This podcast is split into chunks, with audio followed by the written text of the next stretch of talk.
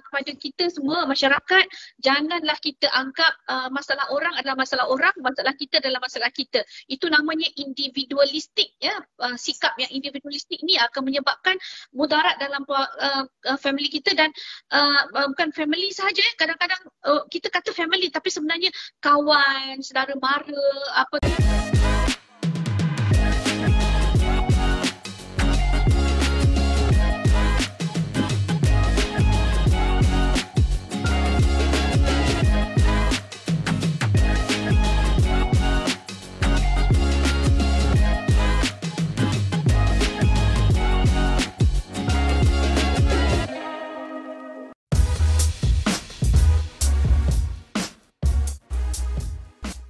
Assalamualaikum dan selamat petang semua. Nama saya Nani Roslan dan saya adalah hos anda dan anda sedang menyaksikan live Keluarga Talk di mana kita akan mengupas isu yang berkaitan dengan kekeluargaan dan tajuk kita pada petang ini adalah saya sayang diri dan keluarga elak diri jadi mangsa jenayah senyap. Ha, apa jenayah senyap tu? Okey, topik ini saya kira dapat memanfaatkan ramai. Jadi apa tunggu lagi? Sila share dan like live video ini. Okey? Ah, jadi uh, sebenarnya kan bila kita sebut mengenai jenayah pasti terlintas ya jenayah macam merompak, mencuri, rogol, bunuh. Ha, semua tu pastinya kita tidak terbayang akan dilakukan oleh orang yang kita kenal. Ah, dan boleh terjadi dalam rumah kita sendiri. Nauzubillah min zalik orang kata. Okey, jadi kadang-kadang tu macam tabu pula kita nak bayangkan eh orang kita kenal macam jiran, adik-beradik, even diri kita sendiri untuk menjadi mangsa jenayah sebegini. Baik, uh, even Menteri Pembangunan Wanita, Keluarga dan Masyarakat uh, KPWKM iaitu Datuk Seri Rina Harun juga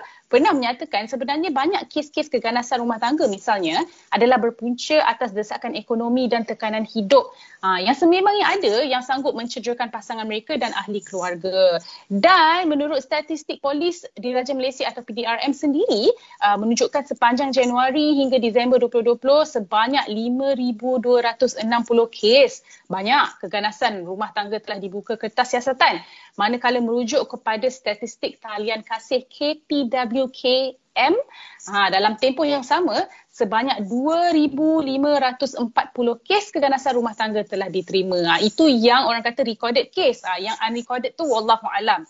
Okey dan sebenarnya banyak lagi kes-kes uh, penderaan kanak-kanak misalnya rogol cabul yang dilakukan oleh orang yang dikenali. Okey, ha bila kita cerita pasal uh, statistik nombor-nombor ni kita jadi risau dan bimbang eh. Okey, tapi sebelum tu uh, sekali lagi saya nak ingatkan jika anda rasa macam eh topik perbincangan hari ini macam menarik lah, uh, jangan lupa share dan like dan follow majalah keluarga di semua platform social media seperti uh, Instagram, Facebook dan jangan lupa subscribe majalah keluarga di YouTube supaya anda tidak terlepas dengan perbincangan-perbincangan keluarga talk seperti hari ini. Ah, okeylah cukup saya seorang saja bercakap. Ah, apa kata kita sama-sama memahami tentang cara untuk menangani dan atasi jenayah dalam rumah tangga. Ha, sebab apa? Kita semua kan sayang diri kita dan keluarga dan of course jangan biarkan jenayah ini terus berlarutan. Jadi orang yang saya kira sangat sesuai untuk kita membincangkan isu ini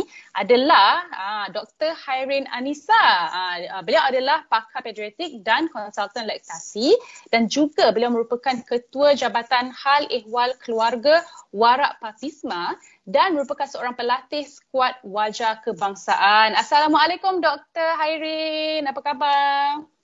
Assalamualaikum warahmatullahi wabarakatuh Nani. Okey. Terima kasih kerana bersama-sama dengan keluarga Talk. Sihat doktor? Sihat Alhamdulillah. Nani okey? Okey. Okey doktor. Ha, suka saya nak kongsi dengan uh, semua penonton hari ini. Ha, doktor Hairi ni memakai banyak topi. Okey. She wears so many hats. Ah, selain daripada doktor orang kata apa pakar kanak-kanak uh, uh, consultant lactation consultant uh, beliau juga uh, merupakan pelatih yang sangat aktif pelatih skuad wajah. Okey, skuad wajah ni apa sebenarnya? Okey, saya explain dulu tapi later on uh, doktor sendiri akan uh, berceritalah mengenai skuad wajah. Jadi skuad wajah Papisma KPWKM ini merupakan inisiatif khas dari Kementerian Pembangunan Wanita, Keluarga dan Masyarakat dalam usaha membantras jenayah terhadap wanita. So Papisma ni pula adalah merupakan NGO. Betul lah doktor? NGO Pertubuhan Amal Perubatan Ibnu Sina Malaysia atau Papisma uh, di mana uh, mereka yang terdiri, terdiri daripada uh, pengamal perubatan akan melatih uh, skuad uh, wajah ini. Ha, so banyak uh, topi yang dipakai oleh Dr. Hairin. Power lah doktor. okay doktor, so apa kata kita terus jump to the first question untuk uh, topik kita hari ini. Uh, macam mana yeah. saya sebutkan tadi kan banyak sangat uh, kes yang dilaporkan uh, apa dengan kadar jenayah rumah tangga ni eh. Memanglah uh, orang kata benda ni semakin meningkat. Okay, so mungkin doktor boleh jelaskan uh, yang paling asas sekali macam mana agaknya kita nak tangani uh, peningkatan kes-kes ini. Uh, adakah ianya perlu bermula daripada mangsa untuk bangkit ke macam mana? Okay, doktor silakan. Uh, Bismillahirrahmanirrahim. Assalamualaikum warahmatullahi wabarakatuh kepada semua uh, penonton eh. Uh, terima kasih Nani, terima kasih kepada majalah keluarga. Uh, hari itu saya live dengan Pak Emma, hari ini dengan majalah keluarga pula. so terima kasih.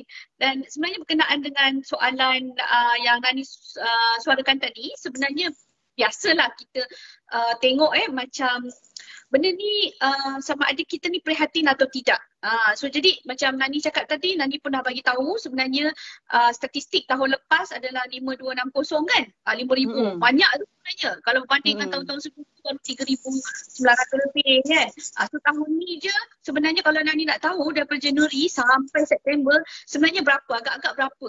Sebenarnya nak dekat 4000 uh, 6000 dah. 5000 kalau belum belum habis tahun lagi. Yes, PTRM hmm. actually sebenarnya 5821.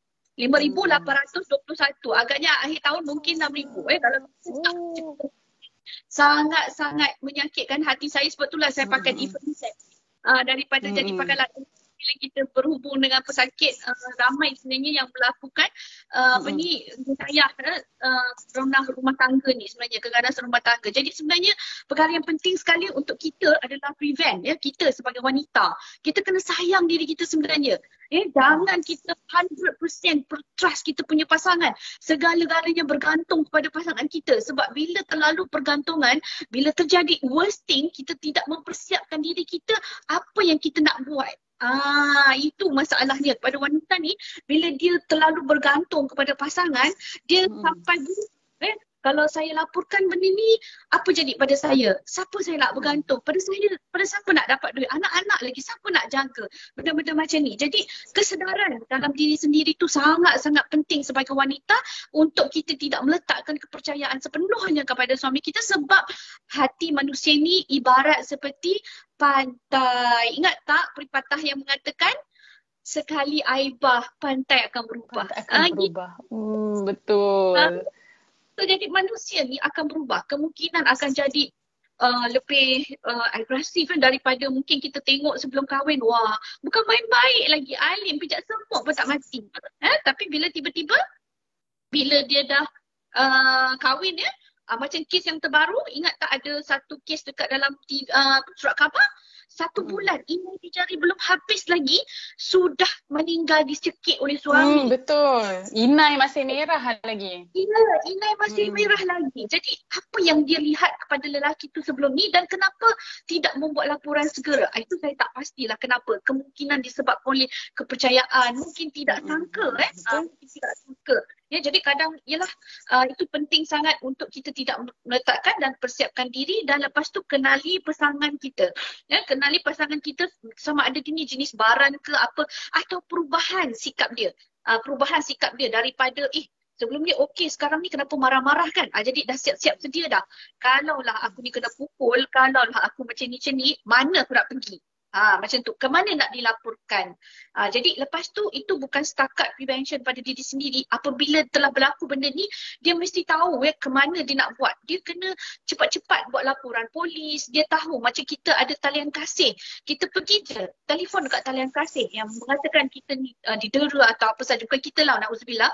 Tapi hmm. maksudnya wanita-wanita di luar sana ya. Dapatkan bantuan sebab kita ada Akta 521. Ah, hmm. itu 1994 ya Akta 521 ni sebenarnya dia nak protect wanita-wanita ni daripada mengalami keganasan rumah tangga ya. Akta 521 ni telah mengalami beberapa uh, pindaan ya tahun 2012 2017 ya. So jadi dalam tu sangat lengkap ya untuk uh, melindungi uh, wanita-wanita ni daripada mangsa-mangsa ni daripada pemangsa ataupun kita kata pelaku lah atau pasangan yang telah uh, melakukan uh, jenayah tersebut. Uh, so jadi dan sebenarnya bukan setakat uh, uh, talian kasih, ada banyak lagi talian-talian in fact uh, polis dan ada one stop crisis center, ada banyak lagi lah tempat yang kita boleh pergi women aids organisation yang mana kita just ambil number tu. Jadi wanita-wanita kat luar sana kena kena eh nak kahwin kena tahu hak masing-masing. Hak mereka ya, hak mereka dan mereka tahu kalau jika terjadi sesuatu ke mana mereka nak uh, laporkan. Uh, itulah jadi kena bangkitlah hmm. daripada hmm. benda ni. Jadi antaranya dan uh, yang ketiga tu tadi daripada prevention lepas tu um, kita punya uh, wanita ya uh, sendiri hmm. mangsa tu sendiri dan juga masyarakat. Hmm, Ini yang bercerita. Ha ah, ah okay, doktor prihatin. Uh, prihatin. Jadi bila kita ada sesuatu orang yang macam mengadu ke apa kan, cepat-cepatlah buat tindakan. Jangan kata macam, alah hal kau. Tak payahlah aku nak ambil cara. Jangan, jangan ka- jaga kain. Jangan, eh, jangan jaga tepi kain. Ha. Jadi itu salah tu sebenarnya. Kalau betul-betul ada mengadu sebab itulah terjadinya ada sampai isteri yang kena pukul dengan suami sampai jadi cacat. Sebab apa? Sebab masyarakat tak prihatin. Ya, orang keliling tak kisah, family tak kisah. Jadi bila dia mengadu mungkin uh, depres orang seorang. Jadi tak ada siapa yang membantu. Ah itulah antaranya masyarakat yang prihatin kita kena ubah. Eh kita kena ubah hmm. minda kita kena ubah sikap kita eh ke, ke arah benda ni untuk mengelak membantras sama-sama daripada jenayah ni berlaku dengan uh, lebih teruk lagi especially dalam keadaan pandemik sekarang ni masing-masing uh, duduk kat rumah stres dengan kewangan yang sangat-sangat uh, meruncing ya di, di mana mereka mungkin stres, depres semua carilah bantuan segera ya bantuan segera mungkin suami dia depres mungkin menyebabkan maniak ataupun dia bipolar disorder kan. Cepat-cepatlah hmm. cari bantuan daripada uh, polis eh, ataupun um, bukan polis apa ni kita panggil uh, daripada psychiatrist ke apa ke kan. Uh, so dia saya kata kenali pesanan kita dan uh, kita bersedia daripada awal eh hmm. uh, dan masyarakat kena uh, cakna okey? Hmm, betul betul doktor. Sebab saya kira uh, uh, apa isu-isu berkaitan dengan jenayah atau keganasan ni ialah bu- bukannya sesuatu yang berlaku overnight Betul tak? Especially kita ni orang perempuan, kita insting kita kuat kan? Kadang-kadang kita dah nampak dah red flags daripada pasangan kita ni. Kita dah tahu dah memang daripada sejak kenalan dah tahu dah dia ni panas baran, dia ni apa. Tapi itulah wanita ni dia jadi macam Eh takutlah, takkanlah aku nak report. Kadang-kadang tu doktor, uh, uh, mungkin adalah sa- salah satu benda yang menghindar wanita untuk report sebab dia dia rasa macam ni. Eh, kalaulah uh, uh, contohnya suami saya dia sekadar panas baran, dia belum pukul lagi. Sebab macam mana saya nak report? Takkan saya nak report? So dia kena ditunggu sampai dah pukul. Dah pukul bukan pukul uh, ni yang pukul dah berdarah baru dia report. So macam mana tu doktor? Macam bilakah sebenarnya waktu yang sesuai untuk para wanita keluar dan minta bantuan? Ha. Uh, sebenarnya memang betul lah dia mm-hmm. panas baran belum tahap mm-hmm. sampai pukul. Betul kan? Mm, dan betul mudah eh, keadaan macam tu uh, kita dah kena berhati-hati dan sudah menyimpan nombor segera Ah, hmm. talian polis ya. Sebab hmm. memang kita tak boleh nak um, uh, kita dah tahu panas baran so sebenarnya benda ni memerlukan kaunseling. So jadi hmm. mungkin cara pertama yang dia kena pergi adalah mendapatkan khidmat kaunseling. Mungkin uh, tunjuk suami untuk pergi khidmat kaunseling ataupun mungkin dia ada masalah kita tak tahu mungkin dia panas baran tu mungkin ada benda-benda yang uh, perkara-perkara yang menyebabkan dia trigger dia untuk jadi baran apa benda semua kan pergi sesi kaunseling dulu eh kaunseling hmm. boleh pergi kaunseling banyak sebenarnya uh, Jabatan Agama Islam pun ada eh kaunseling hmm. uh, dan juga uh, mungkin uh, boleh jumpa eh, doktor uh, doktor pakar psikiatri ya atau psikologis hmm. yang boleh untuk mendapatkan sebelum uh, masalah ni getting worse maksudnya hmm. lagi ter hmm hingga memukul uh, tubuh badan. Dan mungkin uh, perkara yang uh, paling penting sekali adalah kita lah wanita ni, ya, bila dapat suami macam ni, kita kena bersedia, siap sedia. Hmm. Kita dah ada hmm. back ataupun apa emergency dan kita dah ada protection diri lah. Kita adalah sedikit ilmu untuk melawan. Bukan hmm. kita Ya, ha, sebab awal-awal kita dah tahu, ya mungkin kemungkinan aku akan dipukul. Jadi dah siap-siap sedia. Ingat tak ada satu cerita yang perempuan yang kena pukul tu, dia pergi belajar taekwondo ke apa benda. Ha. Dia belajar. Jelo, oh, jelo. Enough, enough. betul, betul, betul. Ada untuk mengelakkan diri daripada kena pukul teruk. Jangan sampai meja masuk atas kepala, atas, atas, atas kepala. Ha, macam itu. Jangan sampai hmm. macam tu. Pergilah, carilah ilmu-ilmu sikit mempertahankan diri ya supaya um, at least kalau kita pergi kita tahu mana nak keluar. Ah, nak keluar. Jangan sampai kita terperangkap dekat dalam tempat tu. Dia mengamuk apa semua, keluar terus. Larikan diri segera. Jadi kita dah ada plan, well plan. Kalau aku kena, apa nak buat? Polis kat mana? Ha, macam tu dah tahu balai polis. Ini balai polis pun dia tak tahu kat mana. Hmm, betul. Uh, lepas tu, uh, boleh cerita kepada uh, orang yang paling rapat dengan kita. Yang rapat, hmm. ibu mangsa ni paling rapat lah. Yang paling rapat mungkin ibu, mungkin Mungkin kawan, kadang-kadang adik-beradik tak support, mungkin kawan ya. Kawan hmm. cakap aku takut macam ni. Jadi kawan tu kena prihatin dan kawan tu memang uh, kena tahulah yang dia ni sebenarnya memerlukan bantuan at any time. Uh, hmm. Kalau kena dia nak kena lari, aku kena tolong. Emergency uh, macam tu. Uh, dan so macam doktor sebut tadi kan masyarakat so kiranya memang sepatutnya istilah uh, apa orang kata jaga te, jaga tepi kain sendiri jangan sibuk-sibuk hal orang tu uh, Oh, itu saya rasa memang dah tak boleh guna pakai dah. Sebab apa? Itulah kan banyak kan doktor kita tengok kes-kes sekarang yang macam uh, na'udzubillah tiba-tiba uh, kanak-kanak itu uh, ditemui uh, meninggal akibat didera. Tapi sebenarnya jiran-jiran tetangga dah lama dah sedar kan ada sesuatu yang tak elok berlaku kat rumah tu. Tapi itulah kita tak nak lagi kan isu-isu ini berlaku. Uh, benda ni sangat... Uh, orang kata memang menakutkan lah. Uh, okay, so uh, sebelum tu uh, suka sekali lagi saya nak ingatkan kepada penonton uh, di luar sana. Kalau yang baru saja join live ini, terima kasih uh, sebab join uh, live uh, Keluarga Talk.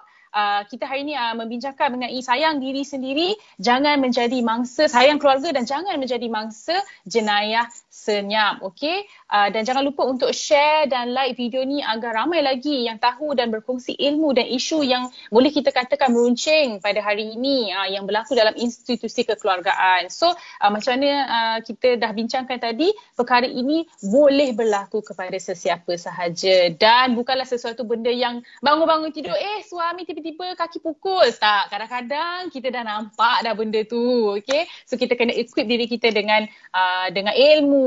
Okay. Jadi uh, kalau macam tu kita nak nak tahu juga uh, doktor. Doktor tadi uh, uh, merupakan seorang pelatih uh, uh, skuad wajah. Jadi kita nak tahu uh, apakah bentuk latihan yang diberikan kepada skuad uh, wajah ini untuk membantu uh, kaum wanita yang menjadi orang panggil uh, survivor kepada domestic violence ini. Uh, macam mana tu doktor? Okay, terima kasih Nani uh, soalan mm-hmm. tu. Sebenarnya sebelum saya menjawab soalan tu, sebenarnya uh, macam Nani cakap tadi kan, uh, mm-hmm. jangan kain hurang, pandai-pandai jaga sendiri. Betul tak? Ha, Itu betul. sebenarnya Uh, okay, so jadi sebenarnya kita kena tahu yang kita sebaik mana uh, dalam uh, hadis um, hadis uh, riwayat At-Tabari, ya, yeah, sebentar saya cakap, uh, sebaik-baik manusia uh, Rasulullah SAW bersabda kata sebaik-baik manusia adalah orang yang paling bermanfaat bagi orang lain. Dan hmm. ada pula firman uh, uh, dalam Al-Quran surah Al-Isra ayat 67, eh, jika kalian berbuat baik sesungguhnya uh, ke- kepada orang lain, maksud sesungguhnya akan berbuat baik kepada diri sendiri. Jadi sebenarnya mengapa spot wajah ditubuhkan? Sebenarnya actually kita um, kita nak memberi manfaat kepada orang dan kita juga melakukan amal makruf nahi mungkar. Maksudnya bukan setakat kita berbuat baik eh memberi derma, membuat kebajikan tapi kita juga ya berbuat baik dengan cara kita prihatin ya kepada masalah masyarakat dan di mana kita nak mengelakkan mudarat lebih teruk. Ya so jadi macam uh, Nani cakap tadi tiba-tiba kita dah tahu dah budak sebelah tu kena dera tapi kita buat tak tahu je. Mudarat tu budak tu ingat. Budak tu apa? Jadi Ha, kena pijak sana, kena pukul sana, kepala berdarah ke bukan? Ha, jenis-jenis macam tu. Jadi mudarat tu bila kita tahu tapi kita tak buat berdosa. Ya, berdosa sebab kita tidak membuat nahi mungkar. Ya, so jadi hmm. itu masalah dia. Jadi sebenarnya bila kita kata skop wajah ni, dia lebih kepada uh, kita nak membentras bersama-sama, kita bergabung tenaga dalam satu jemaah. Maksudnya daripada satu kumpulan, ya, kumpulan besar. Sebenarnya dia telah diwujudkan daripada uh, 2021 lagi ya, sebab hmm. memandangkan ada kes yang rumah tangga cabur rogol dan banyak lagi kes uh, dalam keadaan yang serius di mana kedai dadah, ya, wanita menjadi kedai dadah. So jadi benda-benda ni semakin meruncing sehingga kita terpaksa buat uh, apa ni uh, Kementerian Pembangunan Wanita Keluarga Masyarakat sebenarnya telah uh, buat skop wajah ni ia telah tubuhkan skop wajah daripada uh, Januari 2021 tahun ni. So jadi sebanyak setak saya lebih ya daripada 30,000 telah menyertai skop wajah daripada hmm. pelbagai uh, agensi ya ataupun NGO juga yang telah menyertai dan saya adalah salah satu daripada trainer daripada Papisma di mana yang telah diberikan mandat Papisma, Papisma telah diberikan mandat untuk um, uh, merekrut rekrut ni apa? Melatih. Ya melatih squad ahli-ahli squad uh, daripada seluruh Malaysia termasuk Sabah Sarawak. Eh okey so jadi kita uh, Papisma memang uh, besar eh, memang besar. Jadi kita ada banyak ahli dan kita ada banyak uh, pakar-pakar dalam ni. So jadi apabila kita train kita ada pakar-pakar yang join squad wajah ni ya. Yeah? bukan setakat uh, pakar ONG pakar macam-macam lah. Pakar-pakar semua ada dalam ni. Malah bukan setakat tu kita ada uh, uh, dalam squad wajah ni terdiri daripada peguam daripada uh, mungkin pegawai kebajikan masyarakat dan macam-macam lagi uh, so jadi pelbagai bidang ada dalam squad wajah ni. Dan kami adalah uh, dari pergi segi ahli perubatan ya. Tak kisahlah kita siapa pun ya tapi ahli perubatan. Jadi apabila sekolah ini ditubuhkan sebenarnya kita melatih apa sebenarnya? Kita melatih squad ni apabila uh, pertama sekali dia kena daftar lah eh dia daftar hmm. untuk jadi um, apa ni melalui training. Dia belum lagi mendaftar sebagai squad pajak. So dia hmm. dia akan mendaftar untuk training latihan.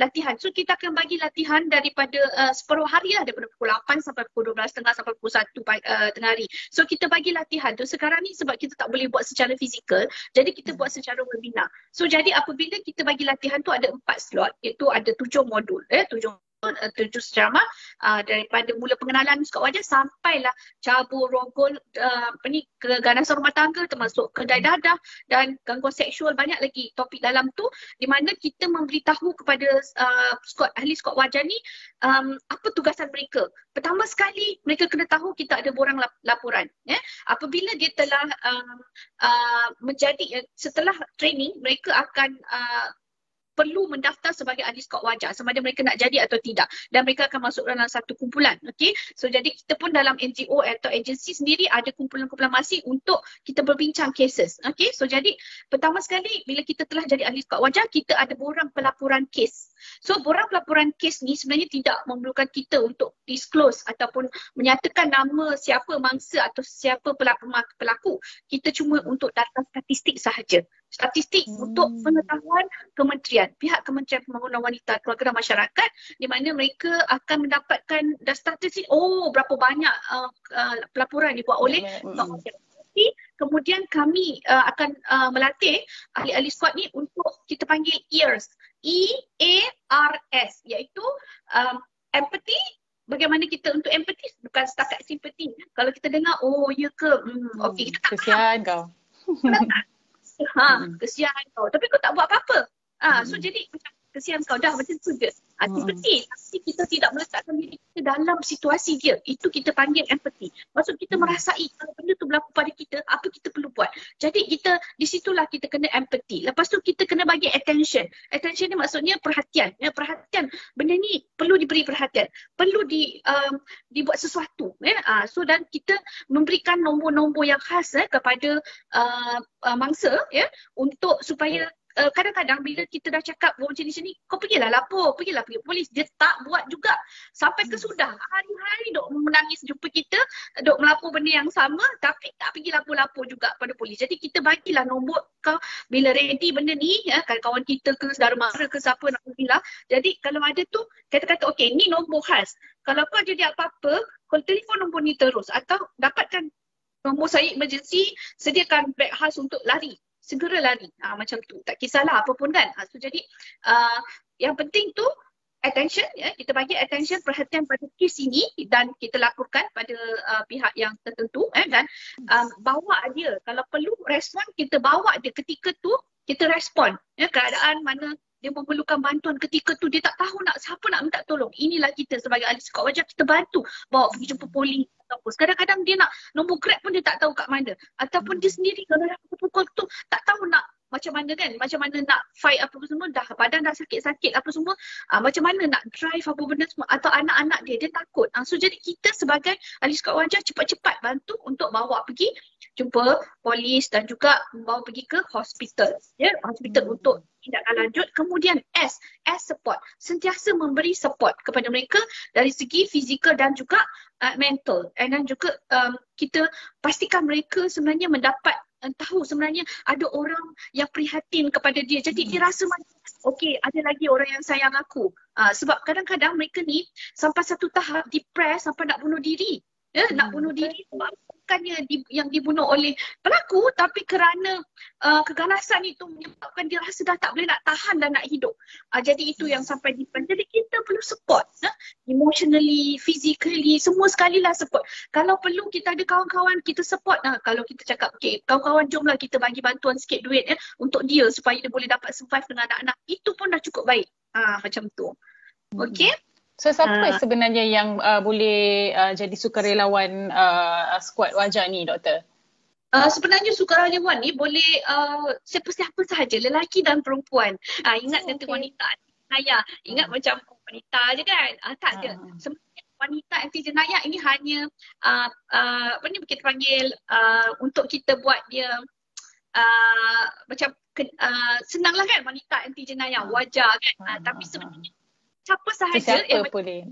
Sesiapa sahaja lelaki atau perempuan daripada umur 18 uh, tahun ke atas sesiapa yang prihatin siapa yang uh, sudi ya untuk ialah uh, rasa macam rasa tanggungjawab. Tadi saya cakap kat amar makruf nahi munkar. Hmm. lepas tu kita tahu kita ni adalah uh, kita nak protect daripada sesama kita wanita. Especially wanita nak protect sesama kita sesama kawan kita uh, so kita rasa macam tu boleh join uh, squad wajan Okey, menarik. Jadi uh, bagi mungkin bagi yang uh, sedang menonton sekarang ni memang sedang berada di dalam kesusahan eh dibelenggu kesusahan. Mungkin ada yang sedang menonton ni uh, apa uh, suaminya uh, kaki pukul uh, for example. Macam mana dia nak uh, cari uh, uh, uh, skuad wajah ini untuk membantu uh, dia? Macam mana doktor?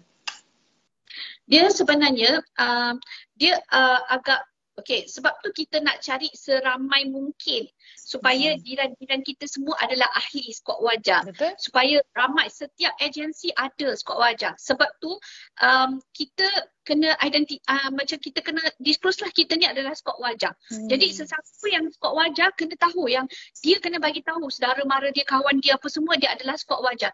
Jadi kalau dia mendapat uh, apa ni uh, Maksudnya kalau contohnya mangsa tu sendiri, dia tak tahu siapanya skop wajah.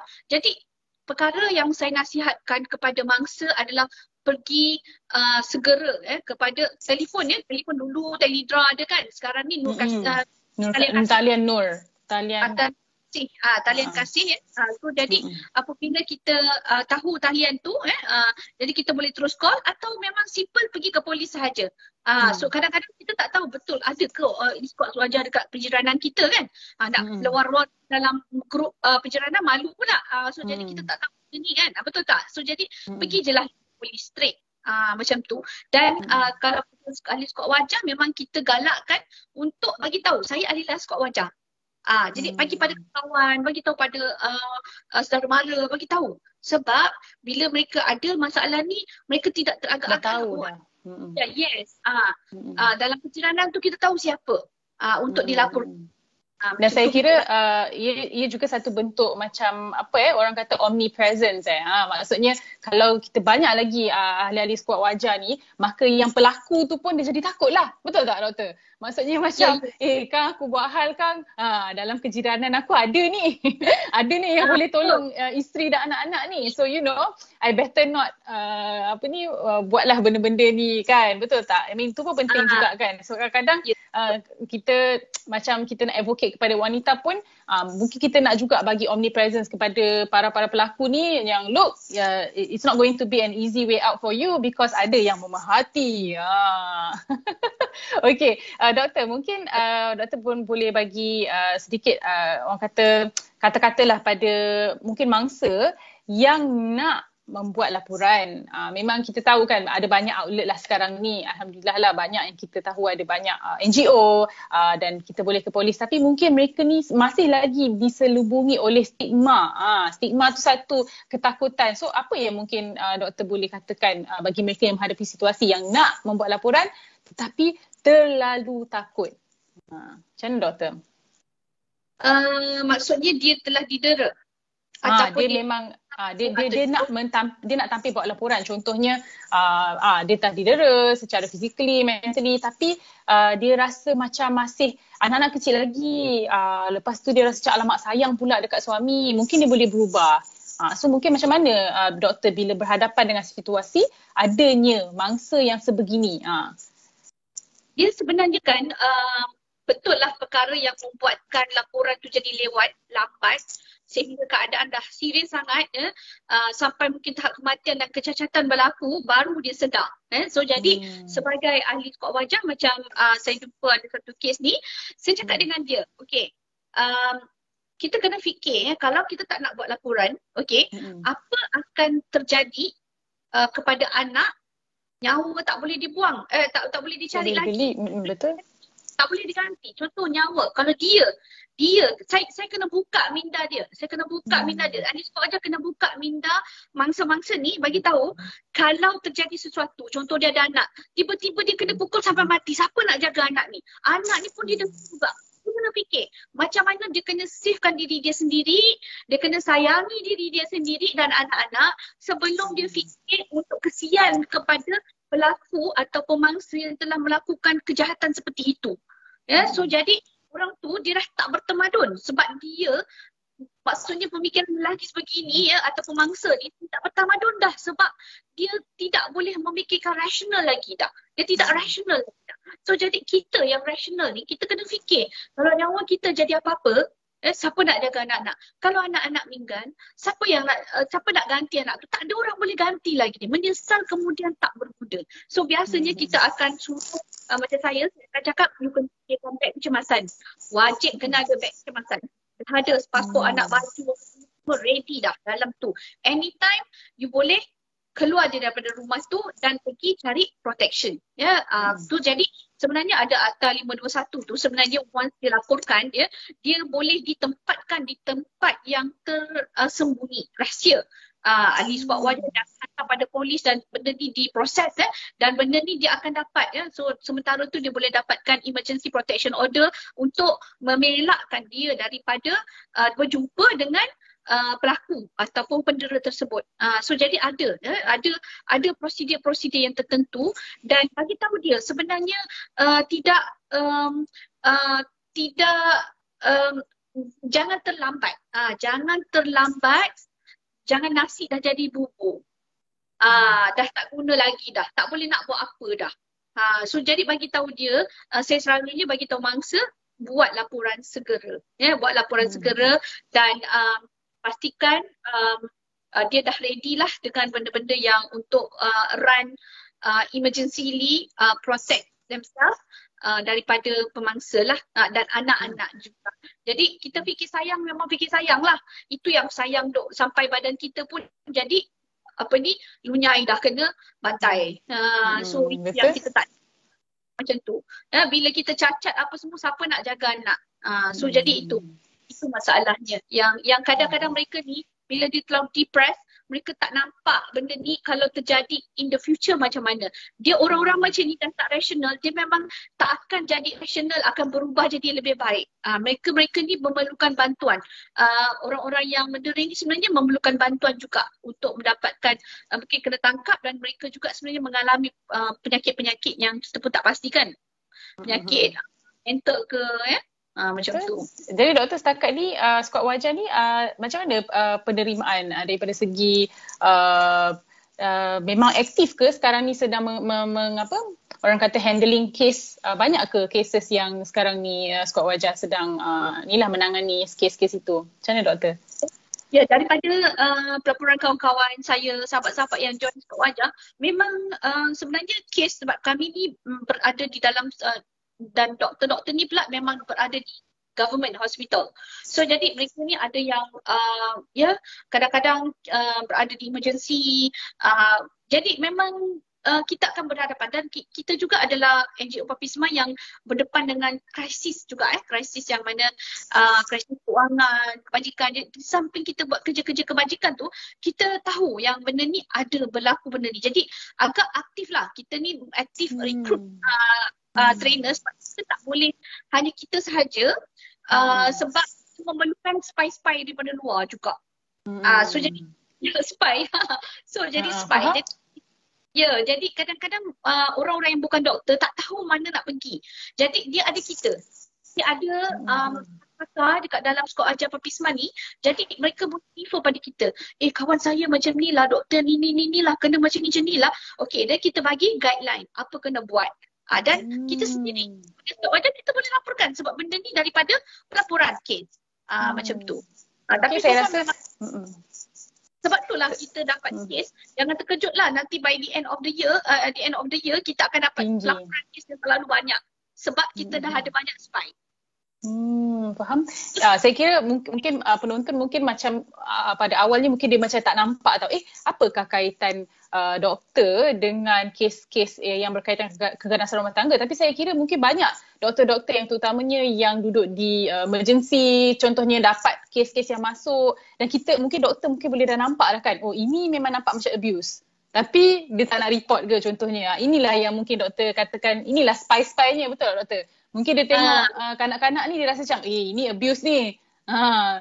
So mungkin uh, okay faham faham faham okay jadi uh, sememangnya uh, saya kira memang uh, apa squad uh, wajah ini adalah sangat-sangat diperlukan dalam uh, masa-masa sebegini di mana kita dah dapat lihat ramai sebenarnya dah mula berani untuk tampil dan kita nak lebih banyak lagi uh, mangsa-mangsa ataupun bakal potensi mangsa ada kan uh, yang akan lebih berani lagi uh, lebih-lebih lagi bila ada NGO yang uh, terdiri daripada uh, pakar-pakar profesional yang bukan calang-calang yang insya-Allah dapat membantu anda. Jadi uh, bagi penonton-penonton uh, sekarang ni yang sedang men- menyaksikan live keluarga talk ni sekiranya anda mengetahui sesiapa ataupun diri sendiri uh, sedang dibelenggu dengan uh, jenayah-jenayah yang sedang berlaku dalam rumah sendiri uh, seperti um, uh, penderaan uh, mental, fizikal ataupun seksual sekalipun uh, silalah uh, tampil uh, dan juga mungkin tahu jiran-jiran anda ke kan uh, mungkin uh, bolehlah uh, kita sama-sama mencari uh, mencari solusi uh, kepada keluar daripada kepada masalah ini.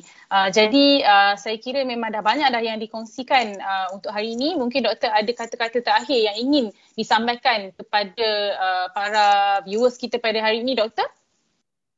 Okey, uh, terima kasih kepada sekali lagi pada majalah keluarga, terima kasih kepada Nani ya, kerana memberi kesempatan kepada saya untuk bercerita tentang keganasan rumah tangga dan jenayah terhadap wanita ya, termasuk dengan uh, kes rogol campur yang meningkat ya. Kalau ikutkan tahun ni saja dah seribu lebih kes, kes rogol, hmm, ya. ya, seribu berapa ya. Uh, sebab kalau tak silap saya daripada PDRM ya, memang uh, banyaklah ya, kes rogol saja 1028 hmm. sejak Ogos sampai September. Memang banyak.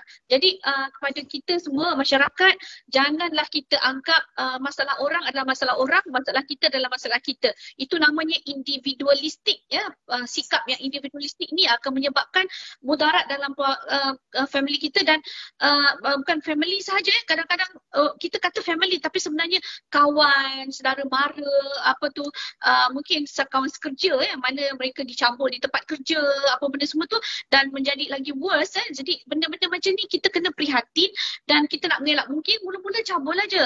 Mula-mula gangguan seksual uh, secara uh, perkataan lucah saja. Kemudian ini ikuti cabul. Kemudian tiba-tiba uh, kawan tu kena rugul pula. Ha, so jadi hmm, kita hmm, hmm. akan dapat jadi in fact ya, uh, perkataan uh, lucah tu saja sendiri kita dah boleh report. Uh, sebagai sekat wajah bukan dia macam you cakap, uh, Nani cakap tadi kan.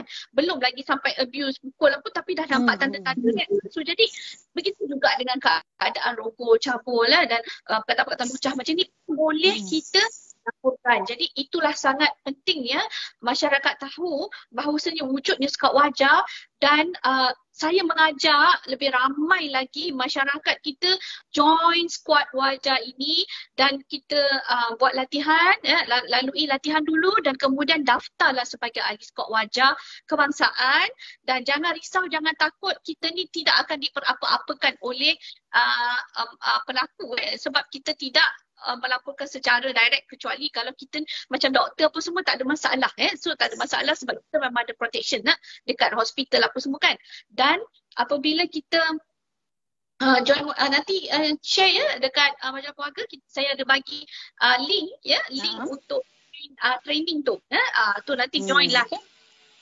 okey sebelum uh, daftar tu jadi kita sama-sama menjadi uh, apa ni masyarakat yang prihatin, yang bertamadun tinggi dan uh, kita uh, tidak uh, kita tidak memikirkan hanya diri sendiri sahaja. Ya, uh, ruang sikap individualistik tu kita membantu kerajaan, membantu negara kita menghapuskan ben- membentras jenayah uh, terhadap wanita bersama-sama. Uh, ya, yeah. so itulah motif kita ataupun kita panggil misi dan visi kita. Uh, ya, yeah, sebagai uh, wajah ya, yeah, dan uh, kita adalah uh, satu. Okey, hmm, kebersamaan. Okay. Uh. Hmm, saya pun terus rasa nak sign up lah doktor jadi sukarelawan. InsyaAllah. Terima kasih. uh, betul, so, saya kira memang Uh, kita perlu kan kita perlu tahu kan step sebab ada juga uh, orang yang approach saya yang tanya oh, Nani macam mana saya nak buat ni eh? Husband saya macam ni macam ni. So kadang-kadang saya pun google sendiri you know without proper uh, training and guidance. So, saya, saya saya kira memang pentinglah sebenarnya untuk kita jadi orang yang lebih bertanggungjawab kepada uh, uh, sahabat, kepada jiran-jiran, tetangga. Okey. Jadi sebenarnya memang terlalu banyak yang di, dikongsikan oleh Dr. Hairin hari ini yang saya kira memang dah uh, an eye opener lah membuka mata dan hati kita supaya kita dapat menangani dan turut sama membantu ke arah kesejahteraan hidup yang lebih harmoni dan juga bahagia. Jadi uh, sekali lagi terima kasih banyak-banyak diucapkan kepada Dr. Hairin Anissa yang merupakan seorang uh, pakar pediatrik dan juga uh, uh, lactation consultant. Uh, merupakan ketua Jabatan Hal Ehwal Keluarga uh, Warak Papisma dan juga jurulatih skuad wajah kebangsaan. Ah, itulah saya kata banyak uh, topi yang dipakai oleh Dr. Hairin. Uh, dan Hairin uh, Dr. Hairin pun juga suka uh, astrologi ya. Eh? Astrologi. Uh, astronomi. Astronomi. Astronomi. Ah, astrologi pula jadinya kan. Okay, so terima kasih banyak-banyak kerana sudi meluangkan masa bersama-sama dengan kita hari ini dalam uh, live Keluarga Talk. Uh, dan juga sekali lagi terima kasih uh, tak terhingga buat semua followers uh, keluarga majalah keluarga, keluarga magazine uh, kerana sudi stay uh, daripada awal sampai akhir uh, live ini. Thank you so much uh, kerana share live kami dan juga tag uh, sahabat-sahabat anda. Semoga live kita pada hari ini dapat memanfaatkan semua. Jadi dengan itu nama saya Nani Roslan. Uh, diharapkan kita akan dapat berjumpa lagi dalam live yang akan datang. Uh, sekali lagi terima kasih datang hari ini dan Assalamualaikum semua. Bye. Assalamualaikum.